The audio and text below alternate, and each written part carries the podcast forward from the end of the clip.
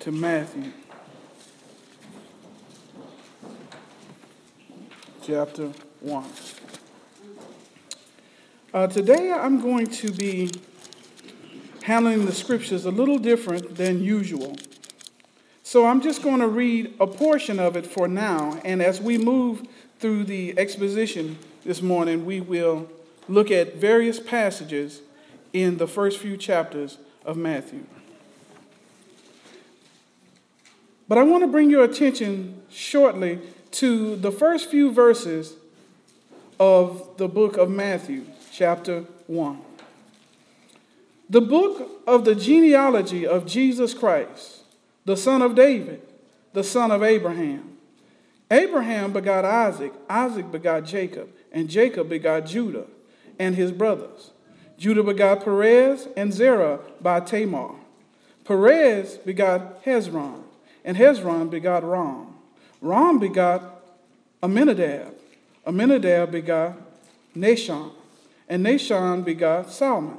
Salmon begot Boaz by Rahab. Boaz begot Obed by Ruth. Obed begot Jesse, and Jesse begot David the king. David the king begot Solomon by her who had been the wife of Uriah. Solomon begot Rehoboam. Rehoboam begot Abijah, and Abijah begot Asa. Asa begot Jehoshaphat. Jehoshaphat begot Joram. Joram begot Uzziah. Uzziah begot Jotham. Jotham. Jotham begot Ahaz, and Ahaz begot Hezekiah. Hezekiah begot Manasseh. Manasseh begot Amon. and Amon begot Josiah. Josiah begot Jeconiah and his brothers about the time they were carried away to Babylon. Amen. Thank you for standing for the reading of God's word. Amen. There is a name I love to hear. I love to sing His praises.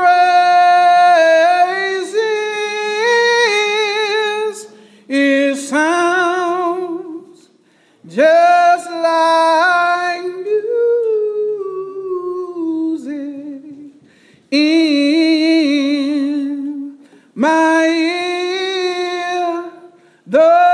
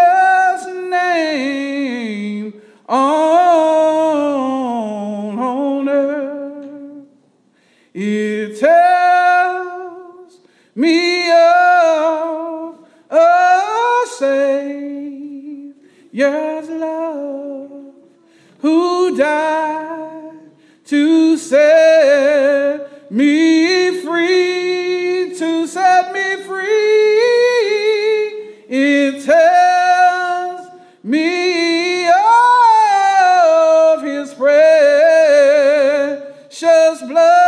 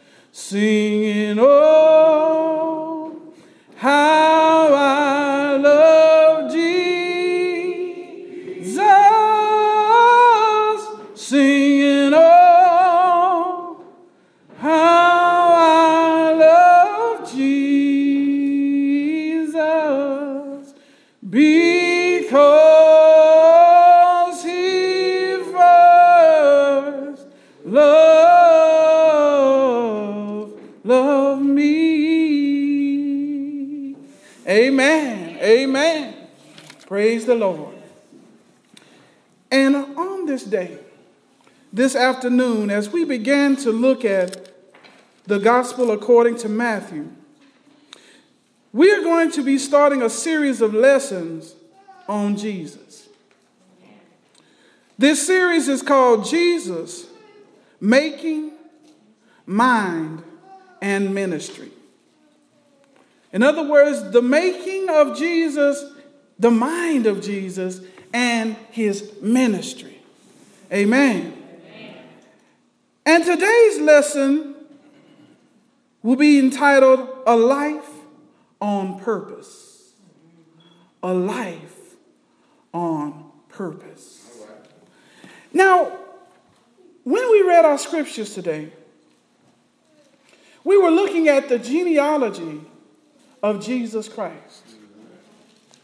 I don't know about you, but many times when I'm reading the Gospels or I'm reading Old Testament scriptures that talk about genealogies, I try to rush through them. Because we're just looking at so many names, and a lot of the names we don't even know. And so we're just rushing through the genealogy, trying to get to something that we would consider interesting. Amen. Amen. But I contend today that there are some very interesting things found in the genealogy of Jesus Christ. Amen. Amen. When we look at our text here, which we read a small version, a small portion of that text of Matthew verses Matthew 1 verses 1 through 17. I saw some things in this text that brought me to this conclusion. And that is that past failures are not indicators of future results. Past failures are not indicators of future results. As we look at this genealogy, we're going to look at the biography of a few of the people here, just a little portion of their biography, to see what I mean about past failures not being indicators of future results. The first person we look at here in this genealogy is Tamar. Tamar was the daughter in law of Judah. But the daughter in law in Judah was impatient with her father in law and played a trick on him. She was alongside the road, covered, and she played the role of the harlot. And Judah fell prey to the same thing because he had sexual relationship with the harlot. So here in the genealogy of Jesus, we have some what we might call despicable sins. Amen? But even in that, God had a plan for them that would end in a Savior. Their past failures was not indicative of the future's results. And I just want to say right now, as we talk about some of these, that your past failures are not either. We were birthed in sin. Sin is a part of our lives. We fail, we are offended, and we offend others. Sometimes we even believe that we're right in our offense, but it's offense nonetheless. But we live amongst a human condition to where there will be offense. You will get tired and you will say things that you really didn't mean to say. You will not do what you should have done for somebody else, or you will do to others what you shouldn't have done. That's just part of the human condition. But the human condition, when you're in Jesus, does not indicate what your future result will be. Because we know that God, when He looks at our account, He sees us righteous. Everyone who has named the name Jesus and has put their trust and dependence in him Even though we yet sin, God sees us for who we are going to be, not who we are. God sees everything all at once. And though we are not right, though we're not doing everything right when we should, God has counted us righteous because of the faith that we've put in Jesus Christ. Amen. So our past and our current, the things that we do today, is not indicative of our future. So looking at this text comes Rahab. Rahab wasn't even an Israelite. Rahab was a Canaanite. And I don't know for my Bible study students and those who read the word diligently, there was a time when God told the people of Israel to do what to the Canaanites? To destroy them all. But they didn't do what the Lord said do. They disobeyed. But yet the Lord used their lemons as lemonade. Now, here is a Canaanite woman who should have been dead because God commanded his people to do so. Their generation should have been cut off. But even in their disobedience, God brought out some good things. Because the story of Rahab is that she was also a harlot. But even in her role as a harlot, there was a time in which she exhibited faith. She exhibited faith in God when she hid the spies and sent them the other way. She only did that because she believed in their God. And because of her righteous action, even though her role was unrighteous, God blessed her to be in the lineage of Jesus Christ and be named in a place that she should not have been found. She should not have been found in the genealogy of Christ of the Israelite, but she found her place there because of her righteous deeds. Which shows us that God has the ability to engraft those who are without to make them within. Everybody under the sound of my voice plays part in this that we are from the outside, we are Gentile, but yet God, because of His mercy and His grace, has sent His word and His gospel to us that we might receive the word of God and be grafted in to the commonwealth of Israel. He didn't have to do it, but He did it because He wanted to. The dogs, they call them, the Gentiles, the pagans, that worshiped multiple gods and did all manners of evil, and they said that they were outside. But God's love and God's mercy said, But they need me just like everybody else. And because of that, we are here today. So we look at the lives here in this genealogy, and we see that God goes outside of the realm where man would even believe was possible.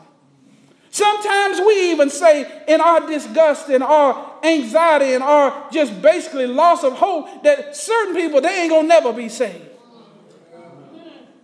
But we don't have the right to say that. We don't have the whole story. We don't know what God has for anybody, no matter how evil they are. Because evil does not overcome God, God overcomes evil. So let us continue that when we get to a point of giving up on somebody, that we go to God in prayer and realize that we don't know the end of that person's story. And that we should still go in faith, believing that God is going to snatch them out of the darkness into the marvelous light. Looking at this text, we see that Ruth is also in the genealogy of Jesus Christ. Now, we love Ruth, right? Man, when we read the story of Ruth, it's so poetic and beautiful. And she told uh, Naomi that my God will be your God and, and, and all of this, and we were just loving it. But let's take a minute and look at where Ruth came from. She was a Moabitess. And if we look back on Old Testament history, we'll find out that God also told Israel to destroy them as well. So here's once again those who were outside, who were set up for the wrath of God. Because of his loving kindness and mercy and long suffering, God looked beyond their faults and saw their need.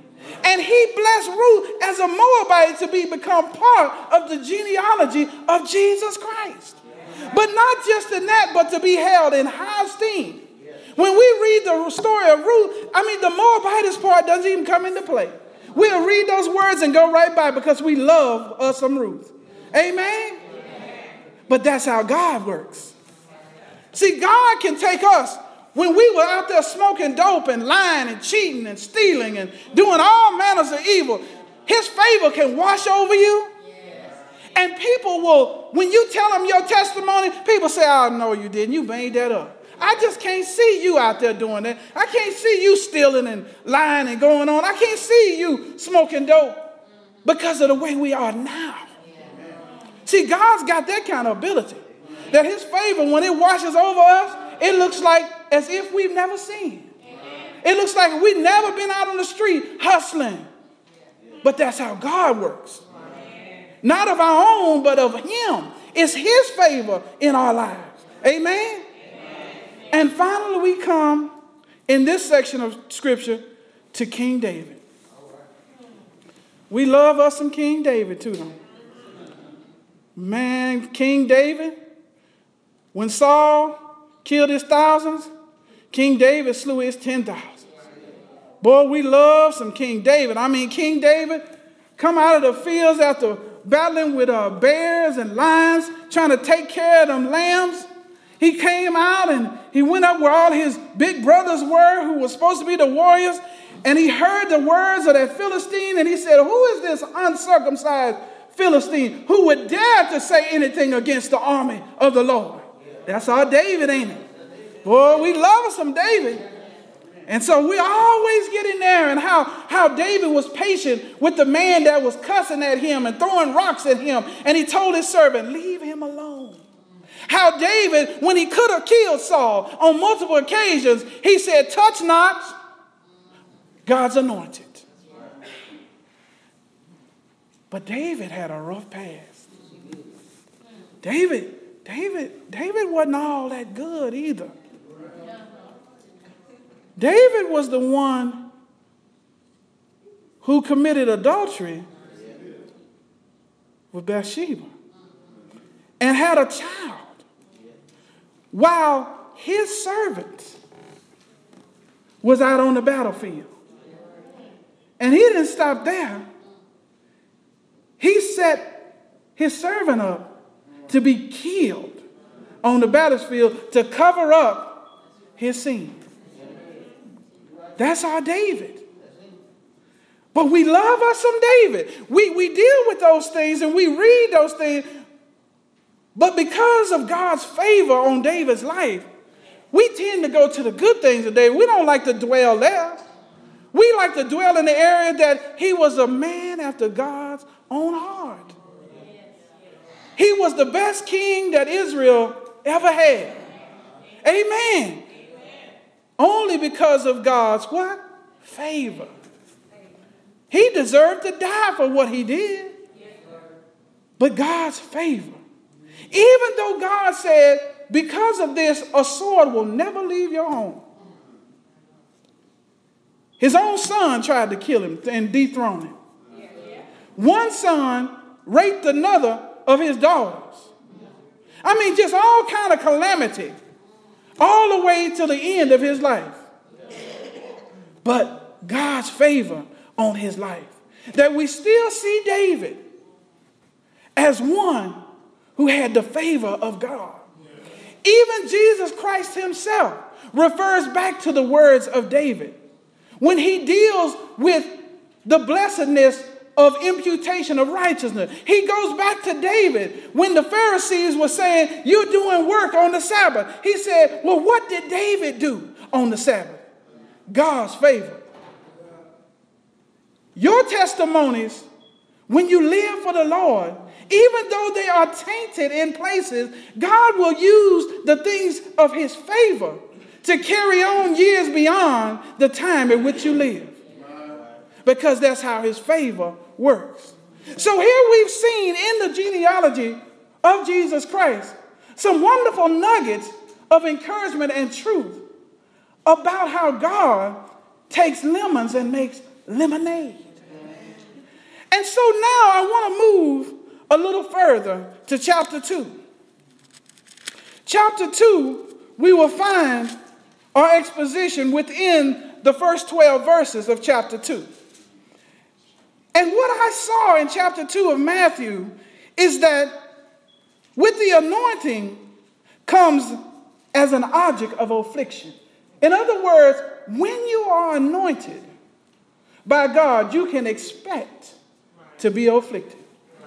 Now, every one of us would like to believe that when we give our life to Jesus Christ, He becomes the one who lives in us by the power of the Holy Ghost, that everything's going to be all right. Everything's gonna be fine. Ain't nobody gonna talk about us. Ain't nobody gonna slander our name. Ain't nobody gonna do any of that kind of stuff to us. We're gonna treat folk right, but that's not how it works out. The anointing brings affliction. It just does. And so in our text, I bring our attention to the first three verses of chapter 2. It says, Now after Jesus was born in Bethlehem of Judah in the days of Herod the king, behold, wise men from the east came to Jerusalem, saying, Where is he who has been born king of the Jews? For we have seen his star in the east and have come to worship him. When Herod the king heard this, he was troubled, and all Jerusalem with him. I saw something really interesting here in this text about affliction being attracted to the anointing. As, as God began to, at birth, as Jesus is being born, as God begins to raise him up, begins to exalt him, because you know it is God that does the exalting, right? Affliction started to come because the word was out that he was the king of the Jews. The word's out on you too. Those of you who are walking for the Lord and doing the good things in the Lord, folks are saying favor is on such and such. You ought to see how such and such talk. You ought to see how they usher. You ought to see how they take care of folks. You ought to see the things they do in their mission. And when that word gets out, the evil one gets busy because it troubles him. See, the evil one knows something that sometimes we forget. Jesus Christ made it clear that on this rock he would build his church. And the gates of hell would do what? Not prevail against it. That troubles Satan. So when he starts to hear about God's anointed and what they're doing, you, the church, he gets busy. And what we see here is that Herod was upset. First of all, the outside enemy. We know Herod was not a Jew, but Herod was angry when he heard that Jesus was born and was the king, was to be the king of the Jews. Why? Because he wanted to keep what? Control. And that's what the enemy wants to do. Every time he hears of a saint being born again and becoming active and starting to move in the spirit of God and things are starting to happen, he gets on his business because he wants to stay what? In control. The God of this world, the prince of the power of the air, the prince of darkness, Lucifer, Satan, son of the morning, all of them, that guy right there wants to stay in control. But this text allows us to see something else as well. In that same verse, verse 3, it says, all of Jerusalem. Your enemies don't just come from outside. In the marketplace where you got the unregenerate, unsane, vehemently speaking folks who are foul mouthed and don't want to hear nothing about your Jesus. But you also got problems with the ones inside. The ones who are holding names uh, of deacons and preachers and pastors and ushers and leaders all over church. You got trouble in that too. That can sing real good and preach real well, but they are wolves in sheep's clothing. And they are not about your anointing and about your ministry. When they start to see you working the works that God has sent you to do, then they get on their job to put their mouth on you. Sometimes you say, I can't believe it. We're trying, I thought we were going the same way. I thought we were working for the same good. But no, there are some that are here because they're selfish.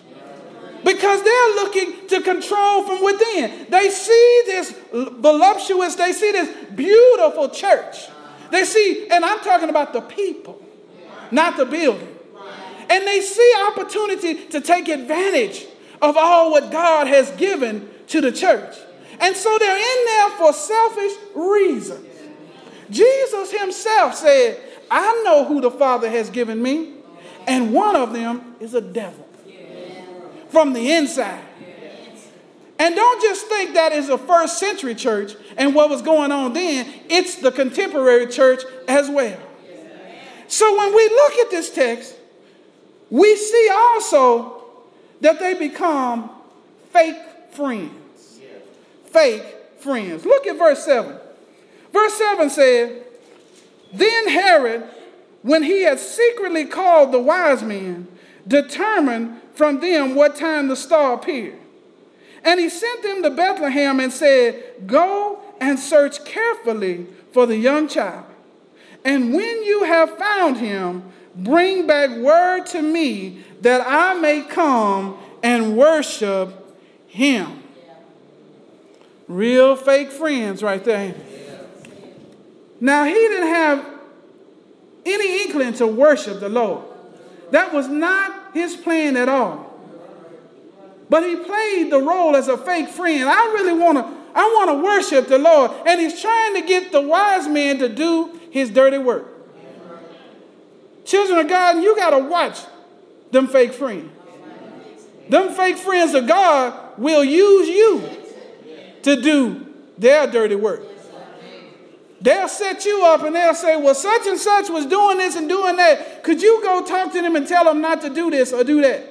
You don't even know what the story is. And you might as well turn to them and say, You know what? I'm not going to do your dirty work. If you got out with them, then you go to them yourself.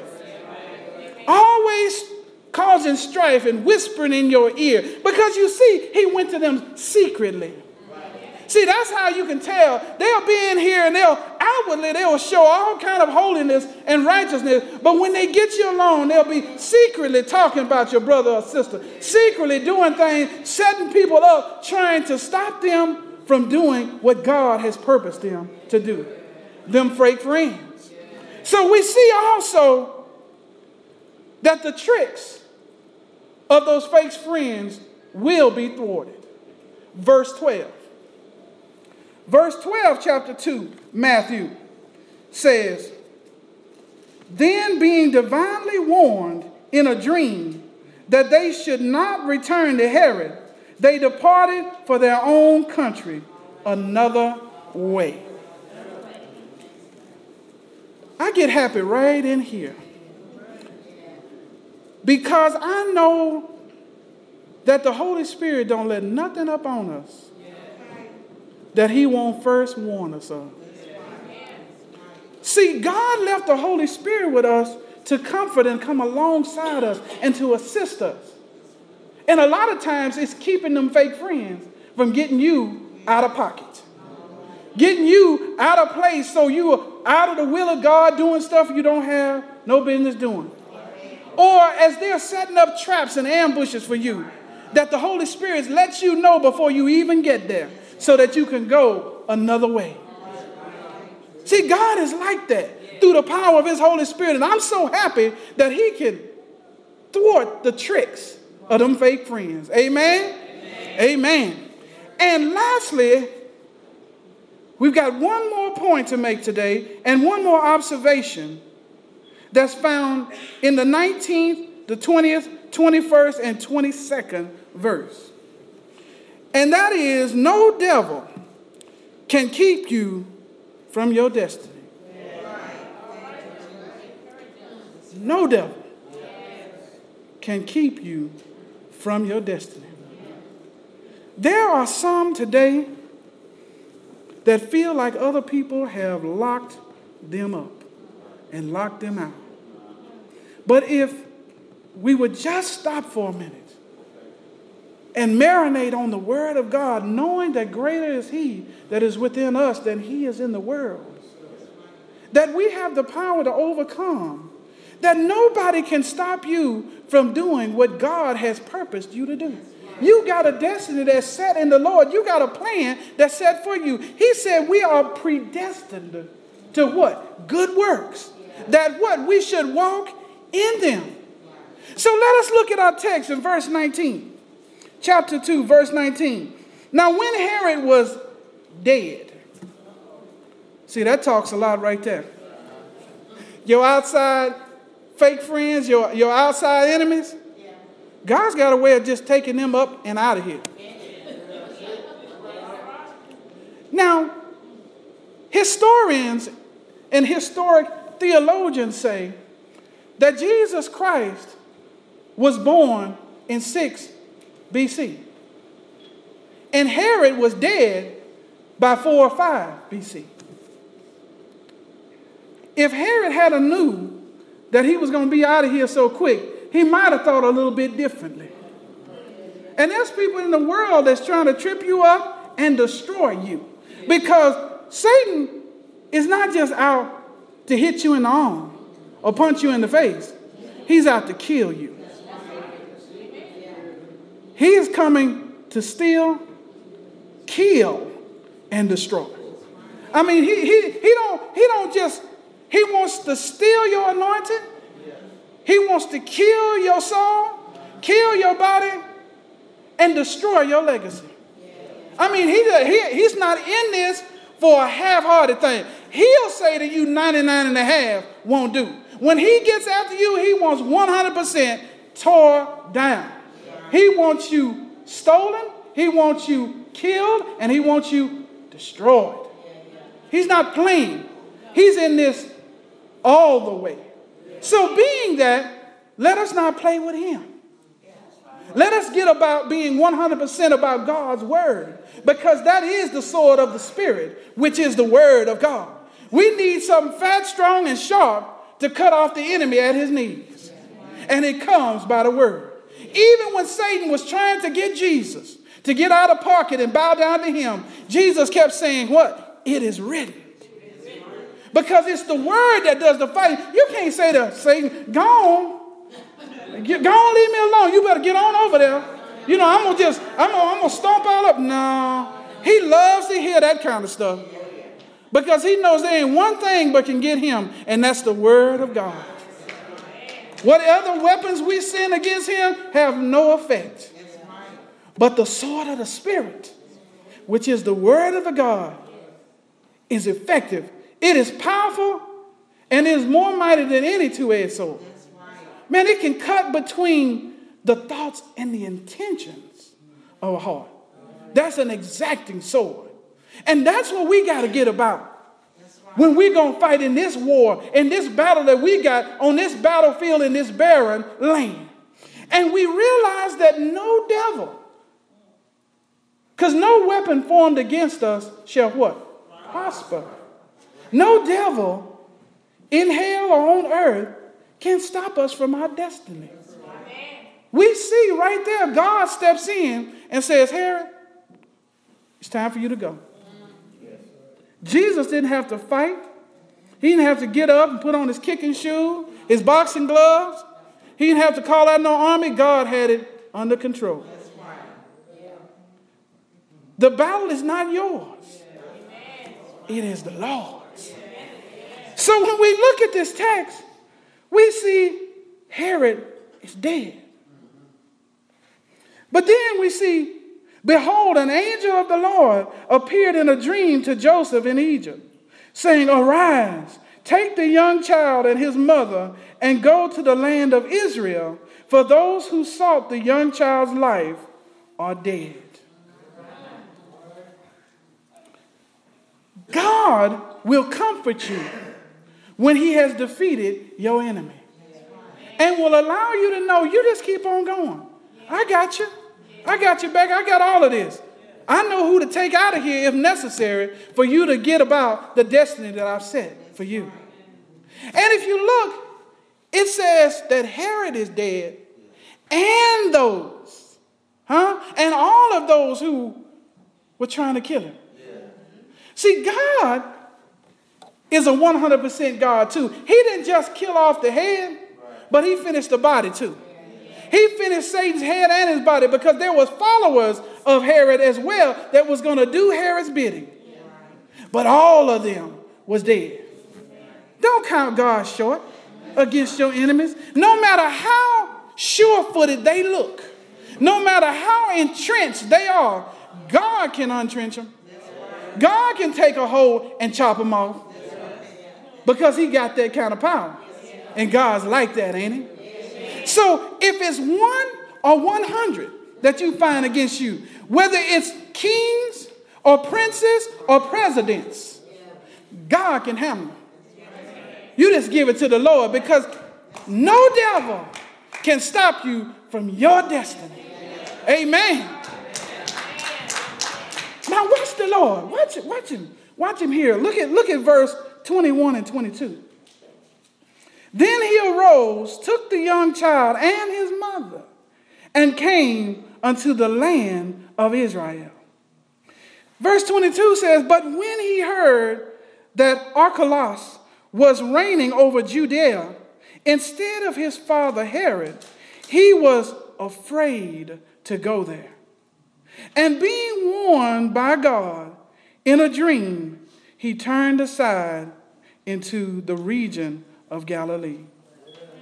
Now, we see that Joseph was afraid because Joseph was looking at this thing and saying, the fruit don't fall far from the tree. So Joseph became afraid to go into Judea, right? So when we stop here at verse 22, it appears that something has gone wrong. I mean, God has, by an angel, told him to go to Israel, but he's on his way to Judah. Now, there's something that we have to take in consideration here. Judah is in Israel, but Judah is not all of Israel. God told him to go to Israel, but Joseph believed that it was Judea where he was to go.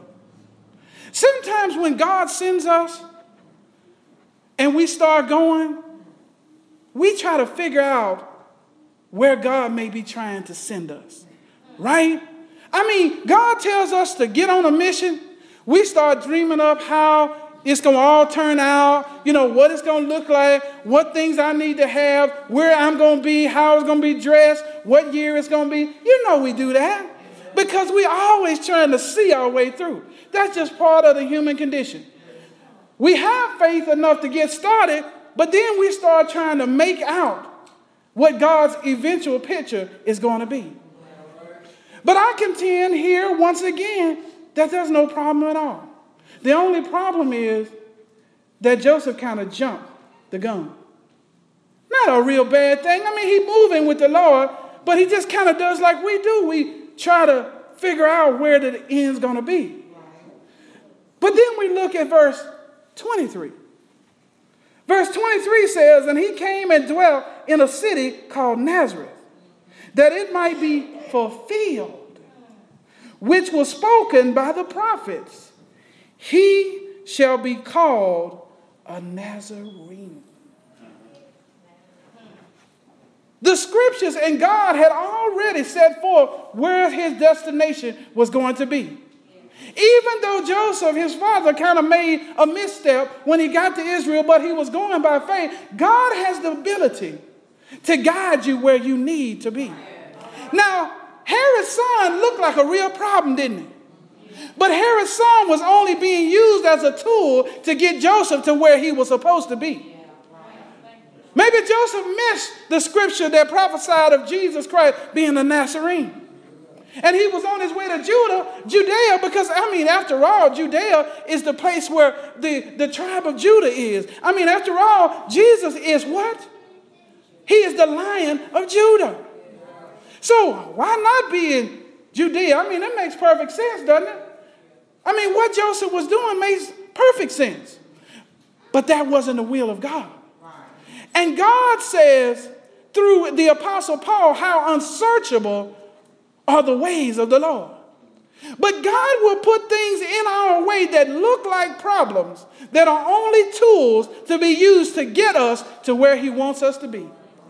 Because still, no devil will be able to stop us from being to the place where it is our destiny. We're going to get to where we're supposed to be. And God will use anybody and anything, any circumstance to move us to where we have to be. And that's why it has to be a faith walk and not a sight walk. Because if we start trying to see things and figure it out, we're going to mess it up. Because God is doing something on a scale so much bigger than us that there's no way we'll be able to figure it all out. But we got to just trust the Lord and keep moving in His power and know that He's able to deliver us from whatever we're going through. That we are on the move for the Lord, and one of these days we're going to reach our destiny. Yeah. And it won't be never long because you're going to look for me and I'll be gone. Anybody here who does not know our Lord and Savior Jesus Christ, one of these days he's coming back for his people. He died on the cross over 2,000 years ago.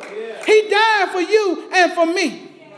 He died so that those who were outside may be brought in. And they buried him in a borrowed tomb. But three days later, he got up with all power in his hand all power to save, all power to intercede for, all power to be the sacrifice and be the propitiation for all mankind. For the whosoever would believe on him. For God so loved the world that he gave his only begotten Son. For the whosoever that would believe on him should not perish, but have what? Everlasting life. So today, I'm encouraging you, saints, with these points today. Looking at these scriptures across the first and second chapter, of Matthew. That Jesus is in the business of taking us from where we are to where we need to be. As God took Jesus to where he needed to be, so he's taking us. No matter what happens in your life, no matter how things look, God is still working, and you have to trust and believe that he's going to get you there. Sometimes we want to give up, but don't quit. Keep believing and trusting, and let the battle not be yours, but let it be the Lord's. And at this time, I open the doors of the church. If there's anybody here who doesn't know this Jesus that I've been so detailed about today, who doesn't know how they can have a relationship with Him, that He can be the one to take them from where they are to where they need to be. I invite you to come and to be in Him today. Jesus Christ paid the ultimate price of death, the death that we should have gotten, the death that we should be punished in the lake of fire and brimstone. But He took on that penalty for us so that you would have an opportunity to come to Him freely. It won't cost you nothing. You don't have no quota for how many old ladies you take across the street, how many charities you give to, but it's by faith in Jesus Christ and Jesus Christ alone. There ain't nothing that you can do but believe. And when you believe, it's all about not what you can do, but what Christ can do through you. He's willing to save you right now. You can come to Jesus just as you are there is plenty good room. There is room at the cross for There is room at the cross for you. Although millions have come, there is room for.